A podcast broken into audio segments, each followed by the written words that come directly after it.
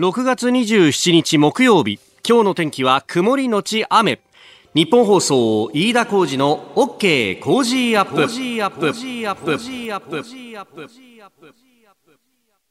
朝6時を過ぎました。おはようございます。ニッポン放送アナウンサーの飯田浩司です。おはようございます。ニッポン放送アナウンサーの新行市佳です。ニッポン放送飯田浩司の OK Cozy up。この後8時まで生放送です。えー、今いいお天気なんですけれどもね、今日は関東地方もこの後夕方にかけては傘マークとなってますね。そうですね。お昼過ぎから早いところではあちこちで雨が降って、まあ、夜にかけて降ったり止んだり繰り返しそうなそんなお天気ですね。うん、まあ梅雨らしい天気になるっちゃなるんですけれども、はい、まあ我々今日この放送が終わった後にですね、大阪に出張しまして、で明日明後日と行われる G2020 の国と地域のまあ首脳会議の取材に出かけるわけなんですが。これがですね、えー、今沖縄のあたりで大きな雨を降らせている、熱帯低気圧が、台風となって近づいてくるという話があって、えー、まあ、あの、西日本は結構大荒れの天気になるんじゃないかというような懸念もされております。ね、はい、うん。あの、映像を見ると沖縄のあたりでね、まあ沖縄ってそもそも台風には強いと言われていて、で、水はけも結構いいはずなんですけど、まあ、早原というあたりで、えー、水が交差点のあたり溢れちゃってというようなね、映像が入ってきたりとか、うん、これは尋常じゃないものが来る可能性があるというか、そうまあ、この時期からすでに夏の様相になってきていて、これ、季節が今まで日本って四季と言われてましたけれども、春や秋のこう幅がどんどんと狭まって、うん、えー、夏と冬の極端な気候が、えー、長くなるというですね、はい、非常になんか心配だなっていうのね、感じになってきております。あのー、まあ、西日本の方でラジコでこれタイム、エリアフリーで聞いてらっしゃる方もいると思いますんで、まあ、警戒を怠らないように、昨日あの、山形と新潟のね、えー、地震から1週間と、まだなかなか屋根瓦の復旧ができずにブルーシートがかけられてるようなっていうね。で、職人さんの募集もそこでちょっと紹介をしましたけれども、そうしたらあのメールやツイッターでですね、いや何言ってんすか、井田さんと。去年あった大阪の北部地震、あそこの現場まだビニールシートかかってる家あるんだよっていうようなね、話もあります。まあ、毎年のように豪雨があって、そして地震もこう起こっていると。えー、まあ何度も言いますけれども、備えなきゃいけないっていうような時期になってきておりますんで、本当警戒は怠らないように、まあラジオで、えー、情報は様々あお伝えしてまいりますんで、ぜひこのまま日本放送を聞いていただければと思います。さあ今日も8時まで生放送です。飯田浩二の OK 工事アップ。最新ニュースをピックアップいたします。スタジオに長官各紙が入ってまいりました。今朝はですね昨日の最高裁での再審請求取り消しの大崎事件と、えー、鹿児島県大崎市で1979年に男性当時42歳の遺体が見つかった事件、えー、再審請求が、まあ、地裁や高裁レベルでは認めるというものだったのが一定認めずとなった。えー、それについて、まあ、朝日、それから毎日産経、えー、一面トップというところですね。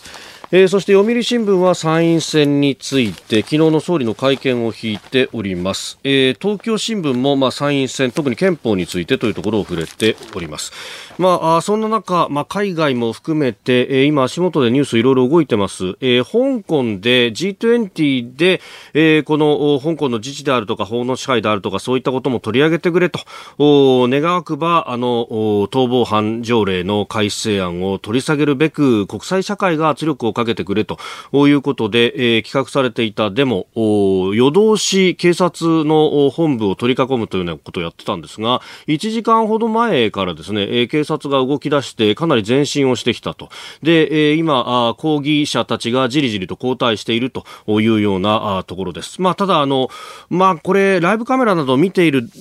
限りはそれほどこう大きな衝突であるとかあるいは、えー、前回のように催涙スプレーであるとか、えー、それからあのビーンバック銃というようなことを呼ばれますけれどもあの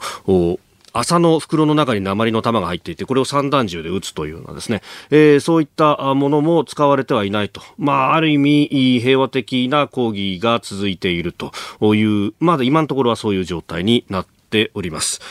で、それから気になるところでですね、えー、2018年度、去年の税収が、えー、過去最高を記録したと、えー、60兆を超えてバブル期末期の1990年度を上回って過去最高となったことが昨日分かったと。おこれ各紙経済面で、まあ、囲みのような小さな記事で載ってるんですけれども、これ、正式にはですね、財務省7月上旬に公表する見通しと、まあ、なんですが、各紙一斉にこの記事を書いていると。まあ、あのー、記者クラブ発表が当然あったんでしょうけれども、まあ、これ、あの、気をつけてみなきゃなんないのはですね、えー、税収は過去最高になったということなんですが、えー、GDP の二次速報というのが6月10日に出ております。で、これ、1、3月期の数字が出てますんで、えー、1、3月期の数字が出たということは、年度の数字も出たということなんですよね。で、えー、これ、改定されたところで言うと、2018年度は、あ実質成長率、まあ、物価の変動なども加味した実質成長率で0.7%成長。で、一方で、まあ、これ、あの、数字をまずはガーッとこう積み上げてって、えー、前年との対比を見るという、えー、名目の成長率だと0.5%になるんですね。普通は成長しているとですね、成長とともに物価も上がりますんで、まあ、例えば、給料はドーンと2%上がったけれども、まあ、あるいは5%上がったけれども、物価が3%上がってるから、あれこれ、あの、額面上5%上がってるけど、買えるものを考えると差し引きは2%増だよねと。これが、あの、名目と実質の関係みたいなもんなんですよ。で、普通は成長してると、名目の方が高い成長率で、で、物価の変動を加味した実質っていうのはちょっと低めに出るんですが、えー、名実逆転といってですね、物価が下がっているデフレ期にはこれが逆転してしまうんです。要するに、えー、名目で成長しているよりも、物価の変動、物価が下がってるから、マイナス引くマイナスはプラスになるじゃないですか。そうすると、えー実質成長率のが高く出ちゃうというのがあって、今申し上げた通り、2018年度は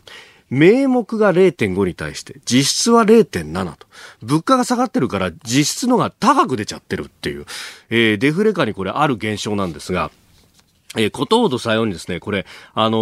ー、もう今、2018年度ってちょっとデフレ気味になっていて、で、その流れっていうのが2019年度に来てるんです。で、なんでじゃあ2018年度がこんないい数字だったかっていうと、その前の2017年度がとっても良かったからね、といううことがあるわけなんですね。で、えー、なので、これから先ちょっとまず青い一息だぞっていうのが一つ。それから、えー、消費税を上げなくっても税収ってこれだけ上がるじゃんっていうのがもう一つ。で、さらに、その税収が上がるじゃんっていうのは、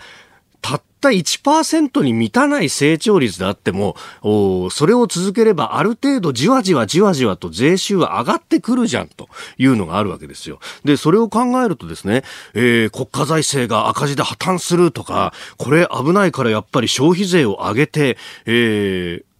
あの、国家の財政を安定させなければいけないんだっていうのが、いかにまやかしであるかというのはですね、数字はこれ表してるということがよくわかるわけなんですよね。で、えー、その辺というのも G20 でこれ議論になるのかなというところです。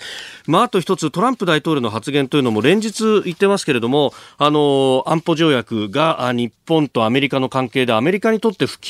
不公平であるというようなことを FOX の電話、FOX ビジネスですか、電話インタビューで明らかにしたということがあります。これ、あの、ブラフで言ってるんであればというのが一つと、それから、えー、もう一つの可能性として、本気で言ってきてるんであれば、さらに問題だということがあるんですが、いずれにせよですね、日本の安全保障を考えたときに、えー、アメリカ頼みのままでいいのかという議論をそろそろ始めないと遅きに失する可能性があると。まあその意味で憲法改正も争点だっていうのは確かにわかるんですが、さあそれを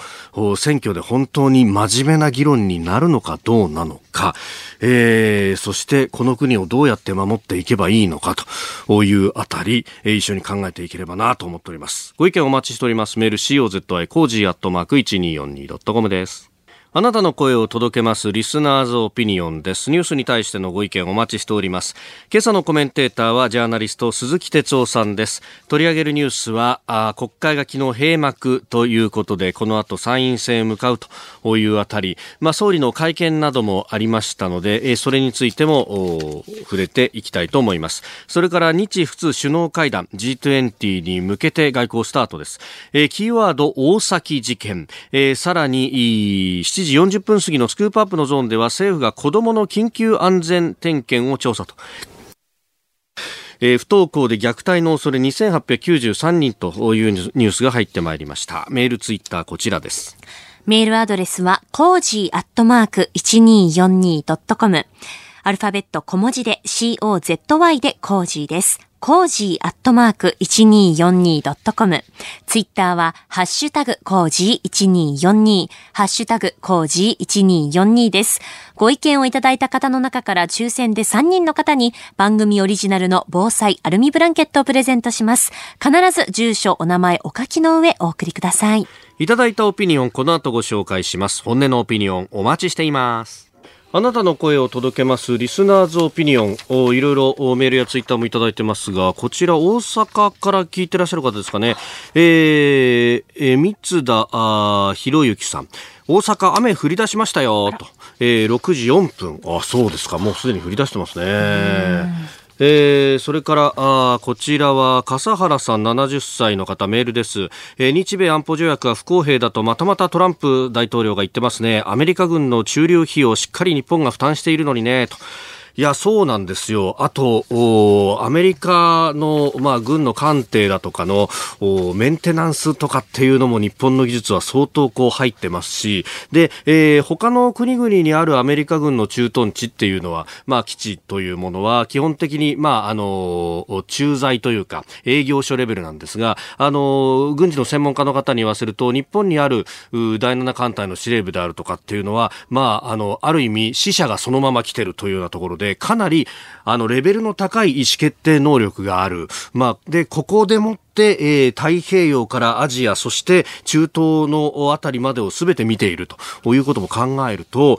アメリカ軍のその地球全体のプレゼンスに対してこの日本というのは相当なこう役割を占めているっていうのはおそらくそこまで意識せずに発言と大統領はされていたのかなというような気もいたします。まあそれはむしろ日本人が、えー、きちんと理解して、その理解をした上で、アメリカにと対してプレゼンをしていかなきゃならないと。まあ、あの、理想を言えば、日本が自分の国を自分で全部守るというのが、えー、理想なんですけれども、おこれだけですね、えー、周りに何をするかわからないぞっていう国家があったりとか、核持って脅してくるぞっていう国家があったりとかする中では、やっぱりこのアメリカの抑止力っていうのも頼った方がリーズナブルという考え方もあります。ご意見お待ちしてます。COZY cozy アットマーク 1242.com です。7時台はコメンテーターの方々とニュースを掘り下げていきます。今朝のコメンテーター、ジャーナリスト、鈴木哲夫さんです。おはようございます。はい、おはようございます。お願いします。将棋カフェですって、なんかね、いろんなおしゃれなものが出ますね。いやだけどね、ちょっと、まあブ、ブームなんでしょ？うん、みたいですね。うん。いや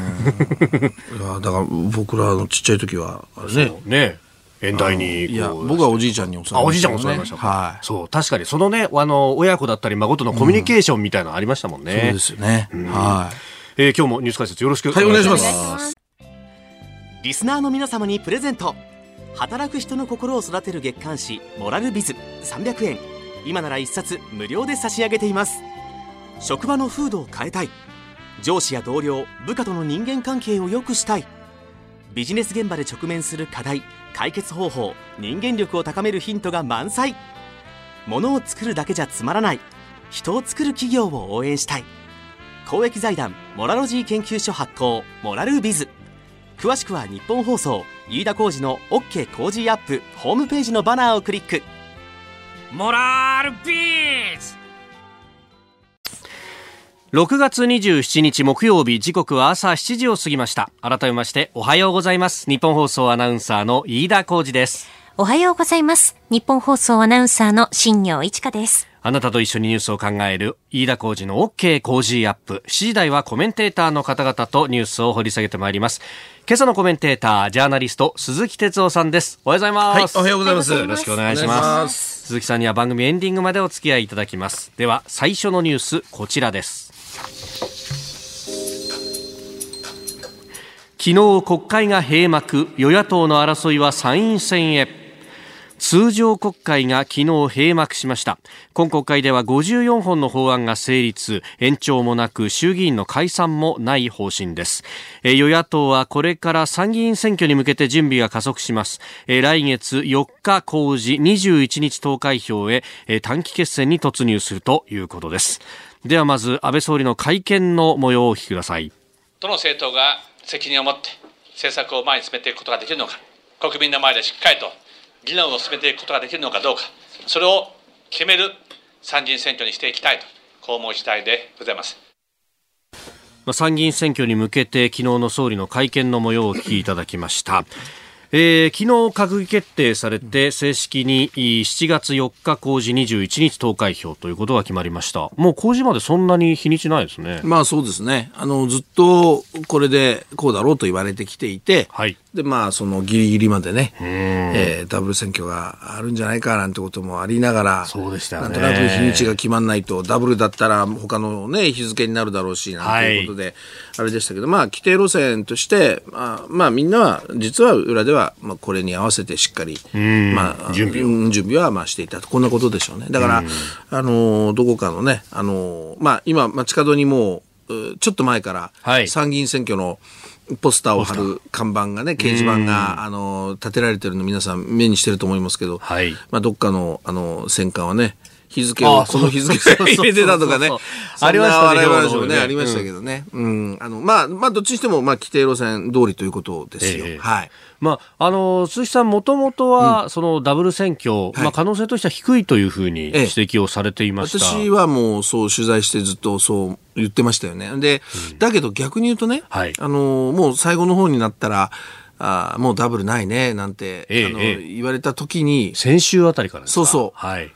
逆に言うとそこからむしろ、いや、もしかしたらっていうのが僕の取材には引っかかってきてて、これは割と自民党のね、あの、まあ、安倍さんの本心はもちろん僕は聞くことはできないけれども、あの、まあ、周辺の人とか、あ選挙に強い、まあ、人たちが、はい、もしかするとあるかもしれないと言い始めたんですよ、実は。で、それが、ポイントはやっぱり2000万円問題ですよ。うん、これで、実際に選挙区でね、あの例えば東北の一人区なんかで選挙をやってる、はいうん、あの自民党のね、えー、関係者僕ちょっと、まあ、会っていろいろ話したりしたけども風向きがね変わったってはっきり言ってましたね。うん。だから選挙区で決起大会やっても、はい、あれ何なんだと、うんうん、あれ受け取って議論すればいいじゃないかと。ああ、金融審のワーキンググループの報告書、うん、あれをほら、なかったことに受け取らなかったでしょ、えー、あの要するにああの麻生さんがね。はい、だから、その、そういうあたりから、要するに、ますますその老後の問題っていうのは、直接の問題になってきた。しかも、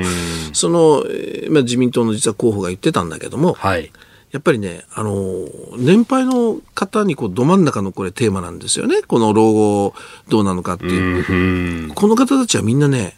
政治に熱心だしね、投票に行くんですよ。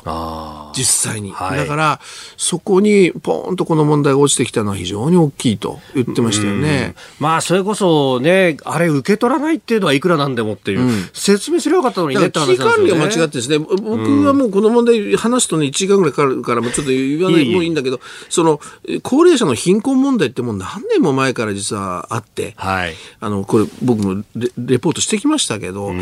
だからね、あある意味ではようやくそれが隠してきたんだけど政府は、やっとなんかいい形ではないんですよ。だけど表に出たわけでしょ。だからもうこれはしょうがないと、ここでやっぱりね、きつきつい嫌な問題だけど、でもやっぱりこれ議論しなきゃ大変なことになるねっていうきっかけにすればよかったんですよ。だけどなんかなかったことにしたらもういかにもなんか選挙があるから選挙前だからこれまた隠しちゃうのっていう印象ですよね。だから、まあ、結局それで、これでやっぱり選挙の参議院選挙の流れが少し変わってくるってことになると、はい、もしかしたらね最後のダブルっていう手を使うんじゃないかというねそんなことがちょっと一部では言われ出したり最後したんですよね。なるほどね。でもねこの前の土日に自民党がね、はい、参議院選挙の世論調査をどうもやっているみたいなんで、ほうほう。まあ、これがなかなか結果がまだね取れないんですけど。ああ、まだ出てこない、うん、出てこないってことはね、まあ、そこそこにやっぱりその逆風がね、ええ、出てきてるのかもしれない。だからそういうことでね、まだこれからどうなるか。あこれからですね。うん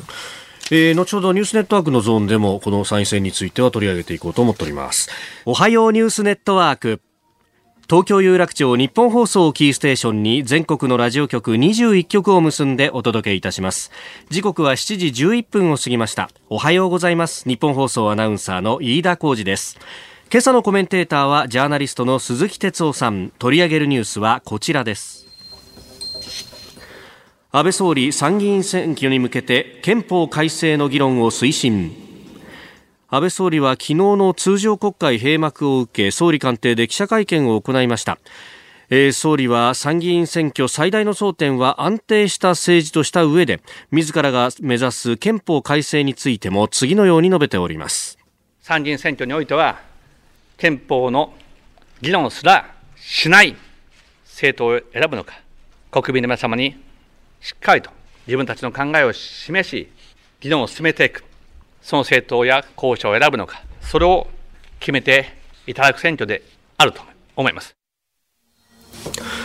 まあこれね、えー、再三いろんなところで総理言ってますけれども、うん、22日に放送されたインターネットの番組の中でも、お憲法の議論をする政党か、議論すらしない政党か選んでほしいというふうにも訴えていたということです。うんうん、これはあのー、まあ憲法改正って安倍さんの、あのーはい、まあ悲願というかね、あのー私が総理になる前にあの一対一で話聞いた時も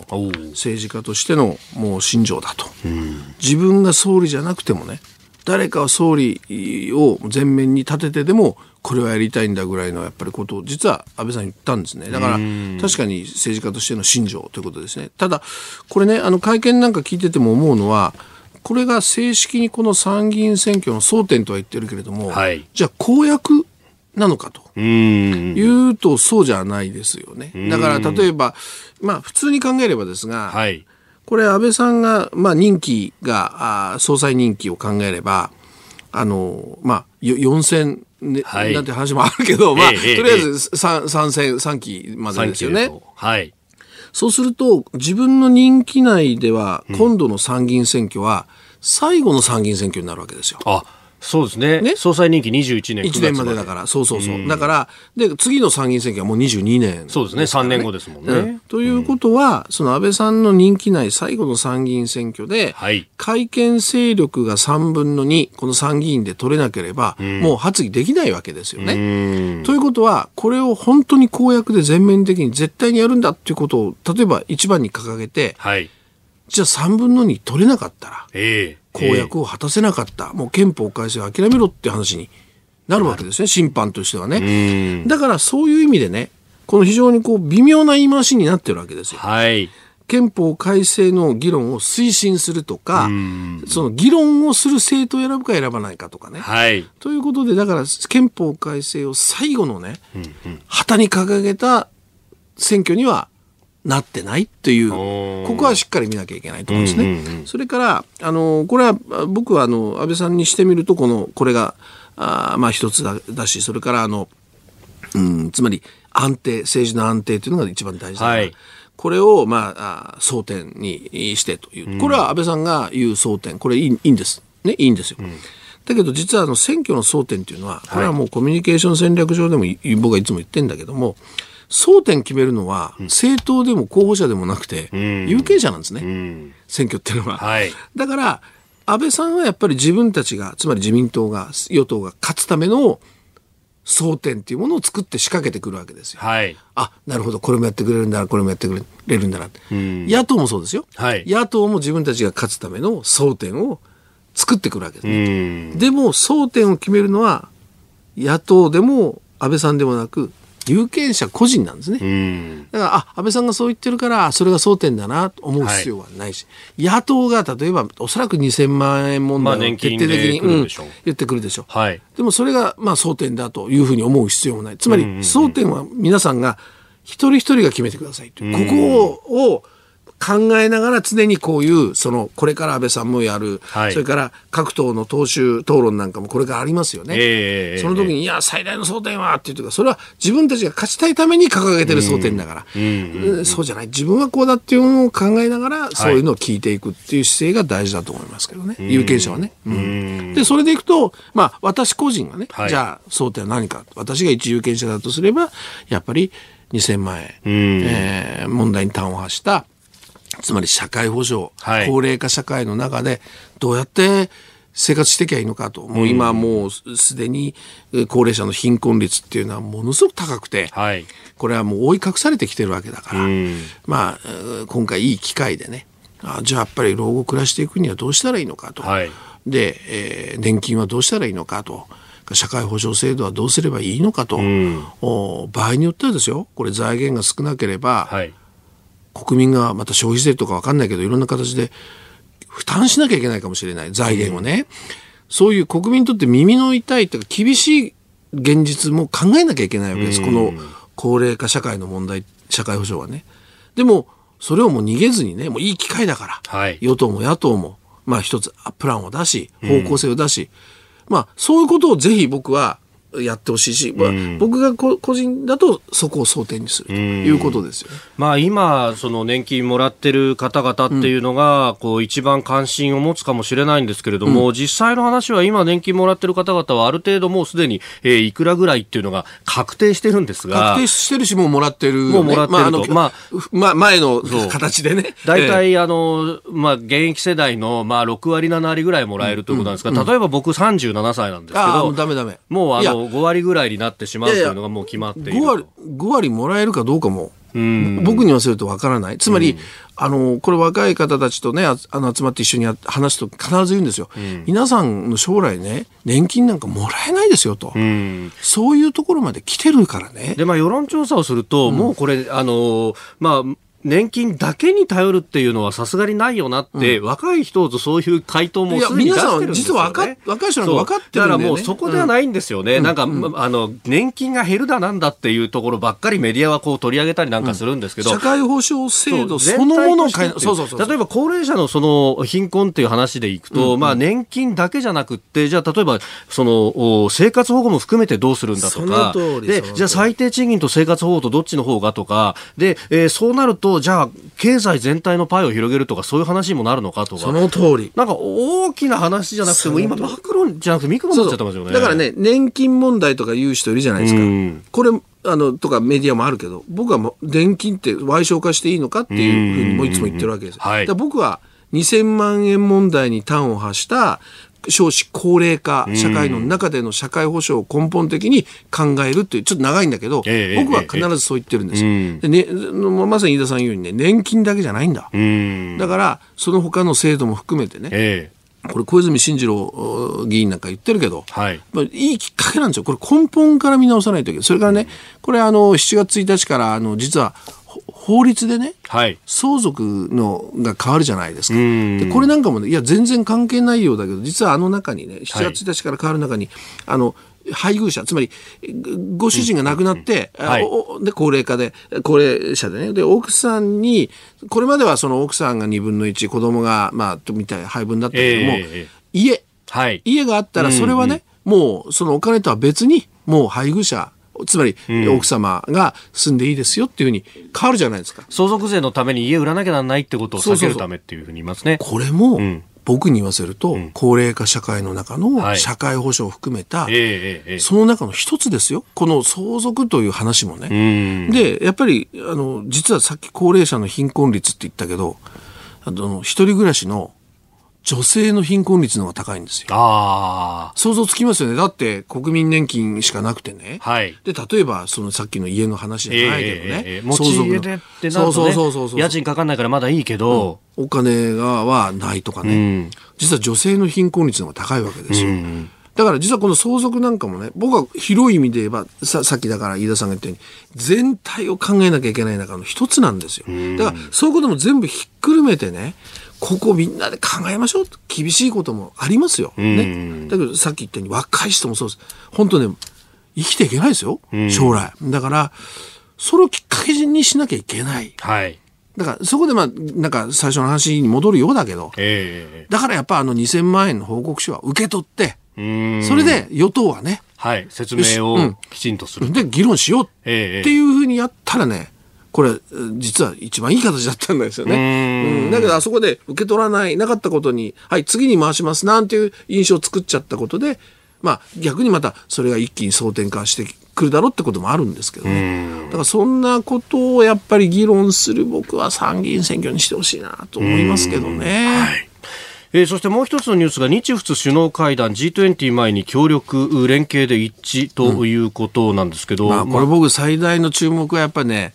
ルルノーの問題だったと思うんですよ。でもそこはね、なんか話さなかったみたいなことが、ね、いや、でも飯田さんね、うん、話さないってことは、はい。それがやっぱり一番の今、日仏の間のテーマという見方はできるわけ。これね、あの、えー、外務政務三役の経験者はそう言って、あ、なるほどなと思った。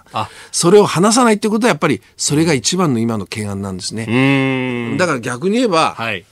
なんか話してて表に出てきてないかもしれない。し、うん、なるほど。ちょっと取材しなきゃいけないなと思いますけどね。まあ、まだ現場レベルでちゃんと詰めないと、うん、いきなり首脳同士で話したよって出すわけにもいかないぞっていうのもあるかもしれない、ね、だからそれが逆に言えば、最大の今の日仏の問題だっていうのが、逆に言うと垣間見えた感じかな。なるほど。はい。えー、この時間ジャーナリスト鈴木哲夫さんとお送りしてまいりました日本総でお聞きの方この後も鈴木さんにお付き合いいただきます7時27分です。今朝のコメンテーター、ジャーナリスト、鈴木哲夫さんです。引き続きよろしくお願いします。はい、お願いします。続いて、教えてニュースキーワードです。大崎事件。今から40年前の1979年鹿児島県大崎町で男性の遺体が見つかったいわゆる大崎事件で最高裁判所は昨日殺人などの罪で懲役10年が確定し服役した義理の姉原口綾子さん92歳の再審請求を認めない決定をしました。えー、この再審請求ですが、おととし6月に鹿児島地裁で再審開始の判断、えー、去年3月にも福岡高裁宮崎支部で再審開始の認められていたんですが、最高裁は5人の裁判官全員一致の結論で再審取り消しとなりました。まあ、その法医学者の鑑定をどう取るかというあたり、うん、あるいは目撃証言に対する心理学鑑定の評価というところそうですね。あの法医学の、まあ、いろんなあなんていうかな、まあ、証拠が出てきて、はい、でそれがその、まあ、この、まあ、当時事件でいうとそのまあ、遺体のまあ腐敗というか損傷が激しかったようなこともあってですね、はい、この法医学のその報告そのものが、まあ、いろんな考え方捉え方もできるっていう難しいところもあったし、それからまああのこれ実は被告がねあの、はい、お一人じゃなくて一人じゃなくて、まあ、いっぱいいたんだけども、ええ、それぞれまあいろんなその、えー、当時のその現場のね、えー、証言が供述がこう2点3点したりしてね、まあ、非常にまあ難しいもちろん事件であり裁判であったということは言えるんですが、ただこの再審ってもう一回裁判やり直してくださいってことですよね。はい、これをそのどういうふうに捉えるかっていうことだけど、これはやっぱりあの、実は昭和50年、あの、み、皆さんよく知ってるかもしれません。あの、白鳥、まあ、決定っていうのがあって、はい、これはあの、札幌で起きた実はその殺人事件のね、あの、実は問題だったんだけども、これを要するに、まあ、再審、はい、請求が出て再審すると。で、この流れの中で、その、いわゆる最高裁が、はい、あつまり疑わしきは、うん、疑わしい、つまりはっきりと白黒つかないで疑わしいという時には、まあ、被告に、えー、まあ、有利にと、はい、これは刑事裁判のまあ原則みたいなのあるんだけども、うん、再審請求にもやっぱりそれを適用すべきだと、うん、だから再審請求が出てきて、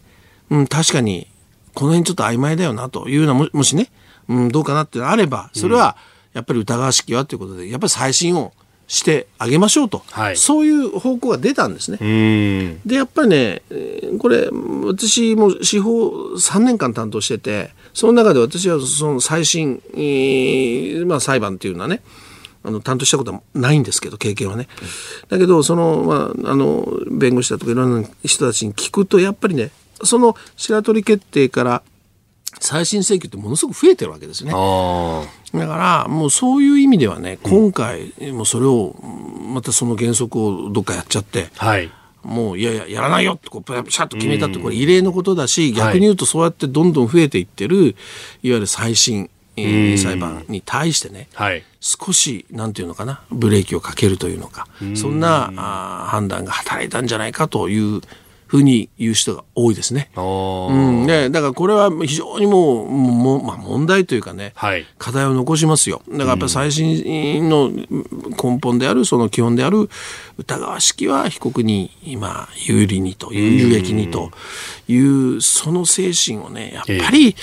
えー、ここれによってね、バサッとこう切っちゃうんじゃないかっていう流れをね、はい、その、まあ、あ不安っていうかな、そういうの非常にあると思いますね。うん。まあ、これね、あの、もう40年前の事件ではあるんですが、うん、やっぱり、まあ、他の事件では、例えば DNA 鑑定とかの、うん、その技術の進歩によって新たなことが分かったりとか、ね、えー、実は検察が、こう、手元にはあったんだけども、出してなかった資料があったりとか、ね、いろいろありますからね。で、特にやっぱり昔はな、の事件ほどそうだけども、やっぱり、はいね、えー、捜査の過程でそういう、ま、まさに技術、科学の力みたいな捜査がまだ行われてない時とかね、はい、それから地域によっても違うと思いますよ。いろいろあると思いますよね。はい、えー、今日のキーワード、大崎事件でした。さあ、メール、ツイッター、いろいろいただいてますが、G20 いよいよ始まるぞというところで、大阪、堺の方、えー、書道は2段、お腹は3段さんからいただきました。G20 が行われるこちら近畿、やっと梅雨入りしました。私は堺市に住んでますんで、G20、それほど生活に影響はないんですが、息子の通う幼稚園で給食がなくなって、今、お弁当を作っていますと。うんえー、給食会社から交通規制のため食材の確保が難しいと通知がありました。仕方ないですね。と。いやそうですか。僕ねあの先週大阪行きましたけどタクシーの運転手さんなんかも、はい、商売にならないって言ってましたね。全部規制だし。で規制されるからみんな都心にもう出てこない人が、トランプ大統領が東京来た時もそうだったじゃないですか。街がガラーンとしたでしょ。だからねもうこれもう経済打撃ですよなんていうねだから経済をせっかく話し合うのに経済打撃ですよなんてね。でもまあこれはしょうがないよね。警備上ね、まあ、警備上はってところですもんね、まあ結構生活に影響出ますよね。まあ確かにこれ四半期のね四六の締めの日だからそうだ月末でね。結構月末で大変な人多いですよね。そうですよね時刻7時43分になるところです。お送りしております日本放送飯田浩二の OK 工事アップ。お相手は私日本放送アナウンサー飯田浩二と新業一華がお送りしています。今朝のコメンテーターはジャーナリスト鈴木哲夫さんです。引き続きよろしくお願いします。はい、お願いします。続いて、ここだけニューススクープアップです。この時間最後のニュースをスクープアップ政府が子どもの緊急安全点検を調査。不登校で虐待の恐れ。2893人。政府が設置した厚生労働省と文部科学省の合同プロジェクトチームは昨日学校を長期欠席している子どもの緊急安全点検の調査結果を発表しました。調査によりますと虐待の恐れありと判断された子どもは2893人可能性を否定できないが1万849人で合わせて1万3742人に上ることが分かりましたえー、調査は2月の1日から14日の2週間の間一度も投稿していないという18万7462人が対象ということであります。まあ、これ、今国会で児童虐待防止法と児童福祉法が改正されて、はい、まあ、親のね、その虐待であるとかっていうのも、うん、まあ、法律として厳しくやっていこうということになってきてはいるんですが。うんうん、あのー、今おっしゃった、そのまさに、あの、改正がね、はい、えー、の法律が通ったという。えー、でもね、本当にもう遅いぐらいなもう遅くて遅くてもう遅いって話ななんですよ。はい、ようやく、ようやく一歩進んだっていう感じ。で、これはやっぱりね、もう本当にこういうことがないと進まないのかっていうのは、その去年、あの、おととしあの、みやちゃんの事件があったり、はい、その後、そうそうそうそう、その後、はい、虐待のいろんなその事件が起きてね、で、本当に子供が犠牲になって、初めてね、なんかもう動いてるっていう、うん、もう父とした動きですよ。うん、えー、で、実はあの、政治の中でもその、例えば、あの前、厚生労働大臣やってたの、塩崎康久さんとかが、はい、もう2、3年前からね、この虐待問題っていうのは、うん、もう徹底して法改正と制度と、それから、はいそのいわゆる施設の問題とか、うん、児童相談所の専門の相談、相談員とかね、そういうのを準備しなきゃいけないとか、弁護士を絡めなきゃいけないとかね。うん。実は超党派でね、はい、これ、塩崎さんは自民党だけども、超党派で、一生懸命やってきてたんですね。うん、だけど、ほとんど動かなかった、厚生労働省が。はい。えー、ところがこういう実際事件があって社会問題になって、うん、ようやく重い腰をっていうね。だから僕に言わせるとこの調査だって、はい、いや、すでに現時点で調査して2893人でしょ、疑いが。ええ、こんなにいるんですよ。そうですよね。何してたんだって今まで。だからもう全てが遅いということですよ。はい、で、まあ、あの、悪いことじゃない。とにかく法改正して前に進むのは悪いことじゃないんだけど、まだいっぱいいろんな問題がこれやっぱ残ってて、例えばね、その、あの、虐待なんかでも、例えば一時子供をその預かるいわゆる児童福祉施設みたいなのあるでしょ、はいえー、でこの辺っていうのは一応あるんです。だから例えば、うん、じゃあ虐待が分かったと。じゃあ一時はい、そういうところに保護しようなんて、これからそういうことになっていくわけですよね。ところがその施設もね、はい、要するに、まあ、例えば日本は大規模施設っていうのがすごく多くて、大きな施設に子どもたちをみんな一緒に入れちゃうっていう、ね、はい、そうするとねやっぱりプライバシーの問題とかいろんなことがあってまた問題起きるわけね。で最近はユニット型っつって、はい、一つ一つ部屋が独立してるようなそういうものを国は、まあ、推奨して作ってきてるんだけどこのユニット型っていうのも、はい、実は部屋はバラバラなんだけど間に一つこうなんていうのかなこうあ共有スペースみたいなのがあって、はい、結局開けっぱなしになっててあなるほど。プライベートが全然ないとか性暴力とかも起きてるわけですよ、はい。えー、こういうんでじゃあこういうねユニット型なんて推奨してやってきたけどそれでいいのかって。つまりこれが2893人あの虐待の疑いがある。さあじゃあ保護しなきゃいけない。はい、じゃあそのした後の施設の問題。こんなのまだ未解決なんですよね。だから、例えば里親、はい、ありますよね、えーえー、日本はそういうのは非常に遅れてるんだけど、こういうのも実はセットでも議論していかなきゃいけないとかね。うん、ヨーロッパなんかだと、まあ、児童福祉の、まあ、行政の機関が、うん、まあ、虐待の疑いありっていうと介入してって、で、あの、フォスターファミリー、まあ、里親にっていう、もうそこまで、もう権限が、あ行政の方に全部あったりとかする場合もあると。そうそう。で、まあ、そうなるとね、今度は、じゃあ、里親の資質みたいなものをどう判断するかであるとか、あるいはその権限を行使する時のお行き過ぎがないかとかっていう、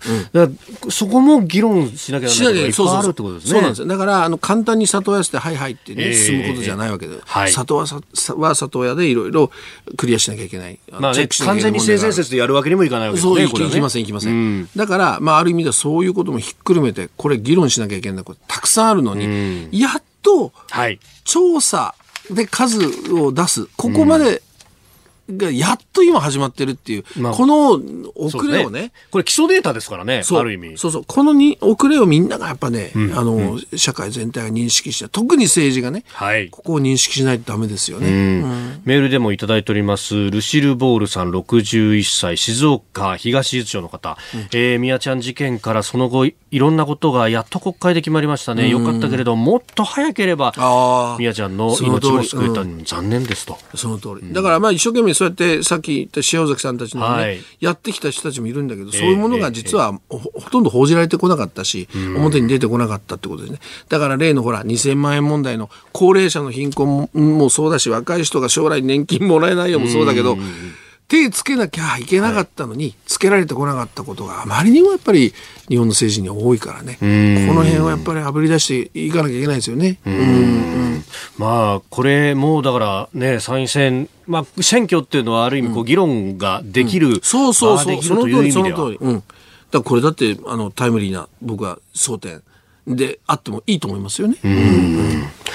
えー、今日のスクープアップ子供の、まあ、虐待の恐れ2893人というニュースでありました、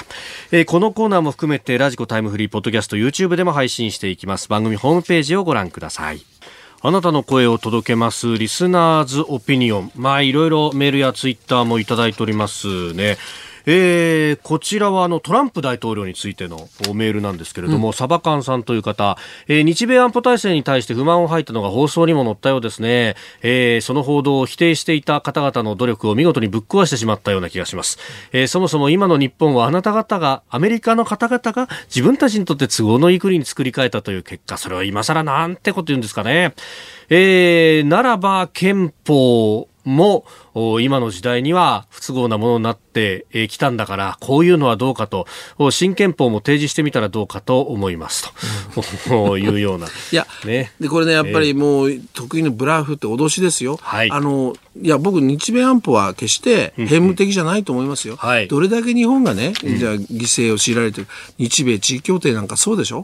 植民地ですよ。うん。そういうことをね、まあ、日本、まあ、これは安倍さんがなんとか跳ね返してくれなきゃ困るんだけど、はい、そういう不平等って山ほどある、うん、トランプさん知ってるの、と。いう話、でもこれはね、多分ね、日米貿易交渉とか、はい、そういうものがこれから控えてるでしょ、えー、それを前に、いろんなこう脅しをね、まあ脅しじゃないけど、ブラフをね、はい、かけてきてるのかなと思うけど、真剣にやるならじゃあやりましょうと。その代わりアメリカに引いてもらわなきゃいけないこともたくさんありますよっていう、そこまで本気で議論する気がトランプさんにあるのかどうかですよね。うん。まあ、あの、ツイッターなどでもいろいろ指摘が来てましたけれども、うん、それこそ、じゃあ、グアムが最前線になって本当にいいのかみたいな話とか、うんうん、まあ、日本だってね、自分の国をじゃあ自分たちで守るって守るってなると、それはこれでね、ええ、それこそ核の議論から何からね、そういうことも出てくる。だから日本にとってももちろん大変なことだけど、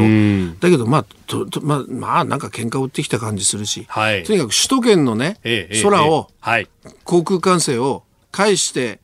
からこの話しましょうって突っ張んでたらいいんじゃないかと僕は思いますけどね。まあ、あの、オリンピックを前にして空域を少し広げるっていうのも、もうこれもね、ようやくみたいな感じで。でわずかですよ。わずかですもんね。しかもそこに飛ぶ便はアメリカの便が多いんだああ。そういう現実もあるんですよ。ね、うん、だからこれ、本当に解放したんですか？はい。この辺もね、しっかり地位協定の見直しっていうのはしっかり日本はやんなきゃダメですよね。う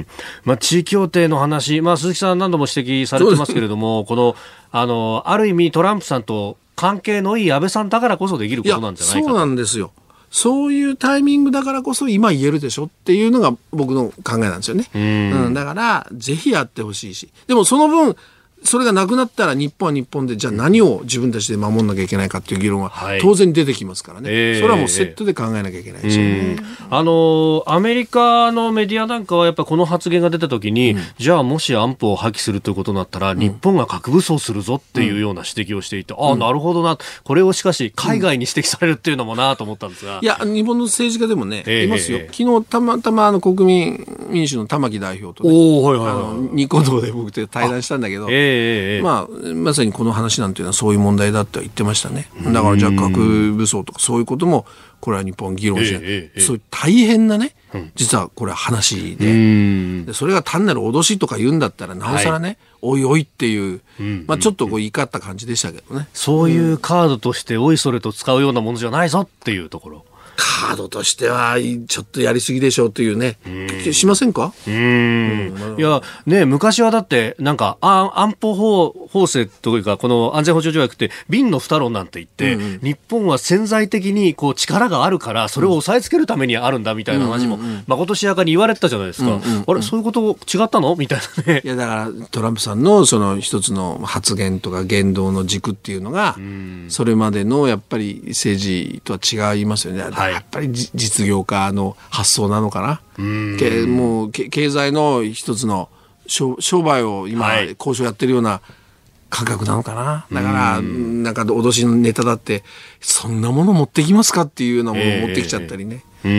ー、だから、そのちょっと冷静に見た方がいいですけどね、この話はね。そうですね。うんうん、えー、たくさんのメールやツイッター今日もいただきました。どうもありがとうございました。